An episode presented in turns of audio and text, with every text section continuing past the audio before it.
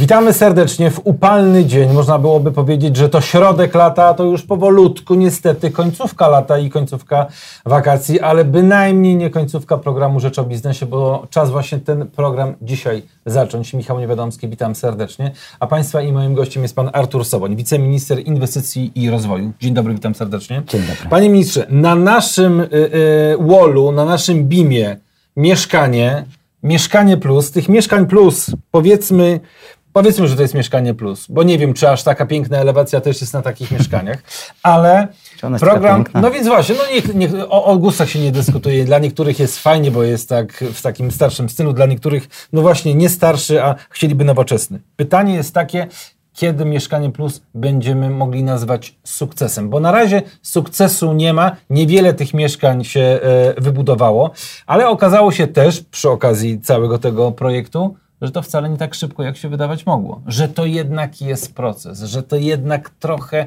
trwa. Przygotowanie papierów, przygotowanie wszystkich pozwoleń. To nie jest proces taki, no tylko to jednak jest rozłożone w czasie. No, trzeba przede wszystkim podkreślić, że zaczynaliśmy od zera. To znaczy nasi poprzednicy w ogóle nie prowadzili e, polityki e, mieszkaniowej, nie budowali zwiększonego podażu podaży y, liczby mhm. mieszkań, bo tak, żeby te mieszkania były dostępne również dla tych, którzy dzisiaj nie mają szans na zaciągnięcie zobowiązania, czy na to, żeby mieć jakieś oszczędności po prostu, żeby kupić y, mieszkanie. Y, polityka ograniczała się wyłącznie do wsparcia popytu na te mieszkania, który w Polsce jest, bo mieszkań po prostu brakuje. brakuje. Stąd też nasz program połączenia różnych zasobów, które państwo polskie posiada w jeden spójny program, tak aby stworzyć wartość dodaną w postaci większej liczby mieszkań dostępnych cenowo, no jest jest czymś, co jest przełomowe z punktu widzenia, e, jeśli chodzi o myślenie o polityce mieszkaniowej państwa. Przypomnę, że wszystkie państwa zachodnie, co jest standardem, prowadzą politykę mhm. mieszkaniową, bo to jest po prostu dobra inwestycja w przyszłość rodzin, tak żeby oni w Polsce mieszkali, żeby tutaj pracowali, żeby tutaj zakładali rodziny. Natomiast e, Zaczynając od zera, musieliśmy stworzyć po pierwsze ramy prawne do tego programu, tak aby dać możliwość i wykorzystania państwowej ziemi i aby obniżyć czynsz poprzez na przykład system dopłat do mhm. czynszu, aby budować szybciej, aby przyspieszyć ten proces inwestycyjno-budowlany, stąd też specustawa mieszkaniowa. No, krótko mówiąc, stworzyć ramy prawne do tego, aby taki program mieszkaniowy mógł być realizowany. Po drugie, no, trzeba było E, pozyskać bank ziemi, pozyskać ziemię, e, która będzie możliwa do wykorzystania pod budownictwo mieszkaniowe.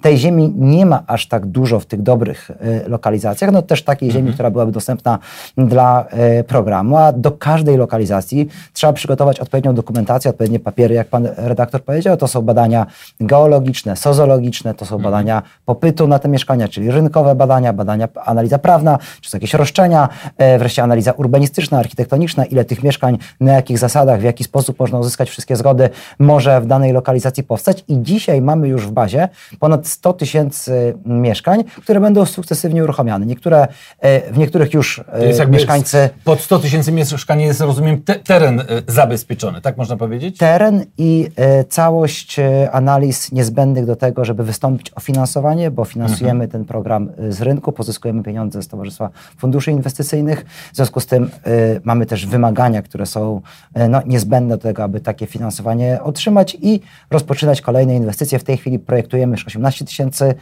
mieszkań i będziemy stopniowo dołączać kolejne lokalizacje. I dzisiaj mamy lokalizacje, w które są już na ukończeniu, gdzie mieszkańcy za chwilę mm, e, są odbiory, więc dostaną mhm. klucze.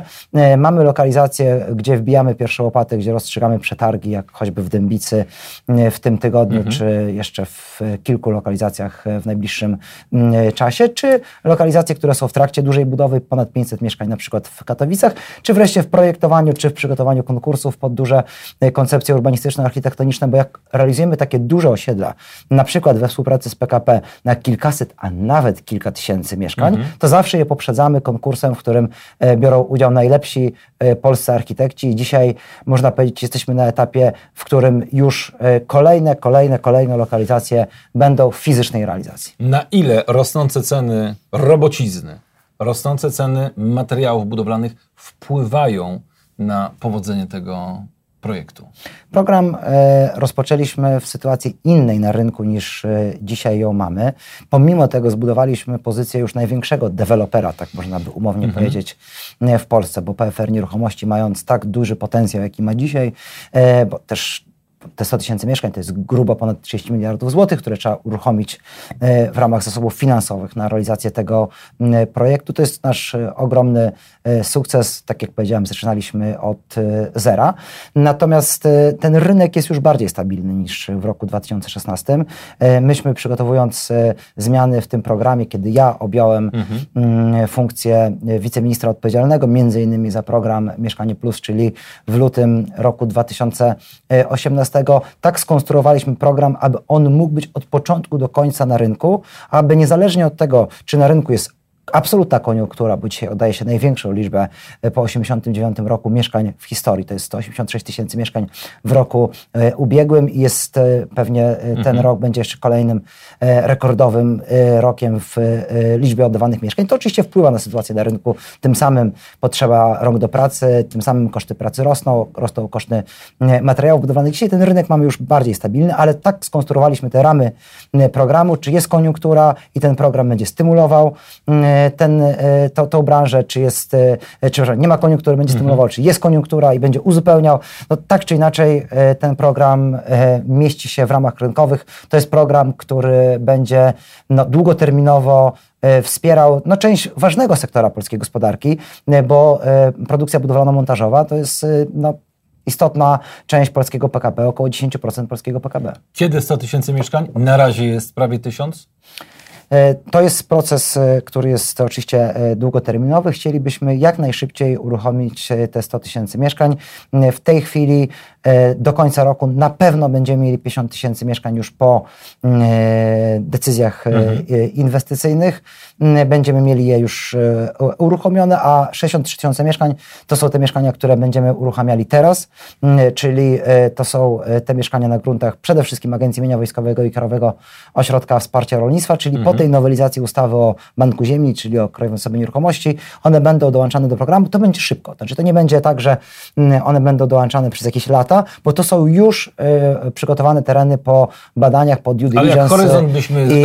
E, zarysowali, to ile? 10 lat potrzebujemy, żeby 100 tysięcy mieszkań Nie, to, to, to, to, przez 10 lat na pewno wybudujemy więcej, natomiast mhm. Będziemy je sukcesywnie y, uruchamiać tak, aby ten program był, był programem, no, który będzie widoczny dla wszystkich, bo tych lokalizacji dzisiaj mamy około 400 e, w Polsce. Mhm. Jeśli je uruchomimy, to już nikt e, tego programu e, nigdy nie zatrzyma, bo on będzie rzeczywiście kołem zamachowym polskiej gospodarki, a jednocześnie będzie mm, e, programem społecznym, który no, będzie pomagał tym, e, wciąż ta luka mieszkaniowa sięga pewnie mhm. około 2 milionów mieszkań, tym, których dzisiaj nie stać na e, mieszkanie i naprawdę to jest dzisiaj już na tyle rozpędzony program, że mogę z pełną odpowiedzialnością powiedzieć, że on w tej kadencji mógł zostać rozpoczęty, a ten plon będzie już w kolejnej kadencji. Nie chcę mówić dokładnie, ile będzie tych mieszkań każdego mhm. roku, bo Niektóre po na przykład e, badaniu tego procesu przez no, finansującego te inwestycje będą wychodziły z programu, bo ich opłacalność będzie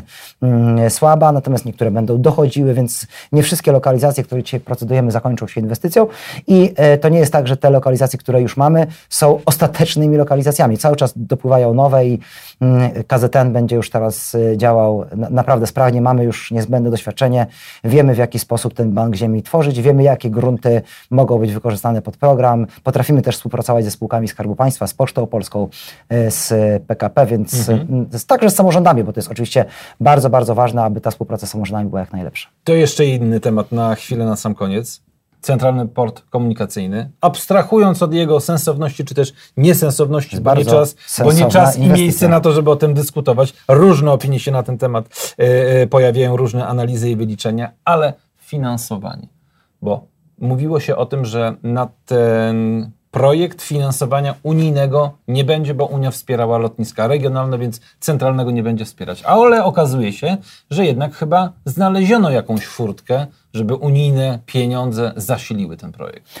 My jesteśmy e, w sytuacji negocjacji w tej chwili mhm. budżetu e, dla Polski, tej naszej koperty narodowej w mhm. przyszłym budżecie e, Unii Europejskiej, więc nic nie jest oczywiście przesądzone. Natomiast nasze cele negocjacyjne obejmują zarówno strategiczne dla nas projekty drogowe, tak jak Via Carpatia. Mhm. Chcielibyśmy, aby ona była w bazowej części sieci priorytetowych dróg europejskich i znalazła finansowanie środkami europejskimi, aby można było finansować na przykład tabor e, kolejowy czy inwestycje gazowe, niezwykle ważne mhm. z punktu widzenia naszego bezpieczeństwa energetycznego, ale także elementy infrastruktury centralnego portu e, komunikacyjnego, ponieważ sama inwestycja w CPK jest z jednej strony inwestycją lotniczą, a z drugiej strony, no, można powiedzieć, zbiorem e, rozmaitych projektów, które tworzą ten centralny port komunikacyjny i na ten cel też chcemy wykorzystać środki europejskie i mamy już na to mm, dzisiaj, można mhm. powiedzieć, wstępną zgodę. Myślę, że to jest już kwestia y, też i kwot i y, tego, w jaki sposób Czyli zaprogramujemy środki, ale tak, tak? Y, taki jest nasz cel i myślę, że ten cel osiągniemy, aby również centralny port komunikacyjny, który jest wielkim projektem, tak jak Mieszkanie Plus jest wielkim projektem i inwestycyjnym, i cywilizacyjnym, i gospodarczym dla Polski, ale też niezbędnym, bo o ile e, po prostu mieszkań brakuje, e, o tyle no, ruch lotniczy rośnie w e, bardzo dynamicznym tempie i dzisiaj potrzebujemy wykorzystać taką szansę, jaką będzie centralne lotnisko i dla Polski, ale też i z punktu widzenia wymiany międzynarodowej, bo to jest lotnisko, które będzie po prostu dochodowym biznesem. Na ile ten centralny port komunikacyjny będzie jednak odbierał pasażerów lotnisk regionalnych, bo te lotniska no, też się rozwijają. Jeździmy mhm. po Polsce, widzimy jak rośnie Kraków, jak rośnie Wrocław, jak y, y, wygląda lotnisko w Poznaniu, czy też w Gdańsku, czy w Rzeszowie, no i między innymi też w Lublinie. Jak, na ile ten CEPEK zabierze, czyli będzie taką konkurencją dla tych lotnisk regionalnych?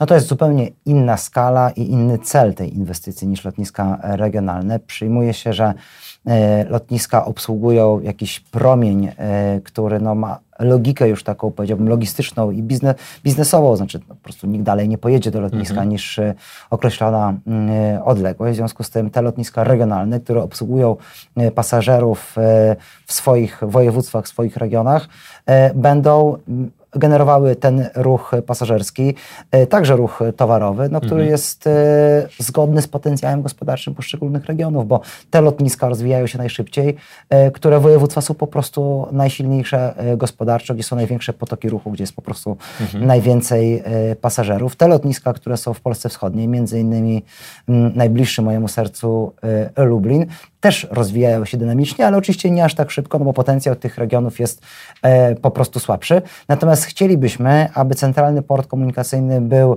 e, miejscem, e, do którego prowadzą te słynne nasze szlaki e, kolejowe i drogowe, tak aby stworzyć dobrą komunikację do e, CPK-u, ale aby jednocześnie e, uzupełniać centralny port komunikacyjny lotniskami regionalnymi, z których będą mogli korzystać pasażerowie w zakresie połączeń czarterowych, w zakresie połączeń pasażerskich, w zakresie połączeń krajowych czy europejskich, e, czy ponadeuropejskich, w zależności od tego, jakie będzie zapotrzebowanie na rynku, tak aby one uzupełniały tą infrastrukturę, którą będzie, której trzonem, której centrum będzie centralny port komunikacyjny, aby wszystkie mogły być e, jednocześnie no, e, lotniskami, które będą dawały swoją rentowność, tak aby nie trzeba było do nich dopłacać, bo dzisiaj wciąż do lotnisk regionalnych, na przykład w Lublinie trzeba, y, trzeba jeszcze dopłacać, ale to też nie jest ostateczne, y, jakby ostateczna weryfikacja, no bo to lotnisko mm, niezależnie od tego, że nawet jeśli przez jakiś okres czasu ono będzie deficytowe, ono generuje mm, dodatkowe zyski likwidując tą barierę komunikacyjną, jaką jest dostępność e, w e, ruchu lotniczym, no i tworząc, e, można powiedzieć, potencjał wzrostu innych biznesów. Także to jest tak czy inaczej no, jakaś forma dodatkowego wsparcia rozwoju gospodarczego regionu, nawet jeśli do niej trzeba przez jakiś okres czasu dokładać. Artur Soboń, wiceminister inwestycji i rozwoju. Bardzo dziękuję bardzo za dziękuję. wizytę w studiu, bardzo dziękuję za rozmowę i to wszystko dzisiaj w programie Rzecz o Biznesie o 12 godzinie, oczywiście. Prosto z parkietu, a o 13 Rzecz o Prawie Michał Niewiadomski. Dziękuję i do zobaczenia.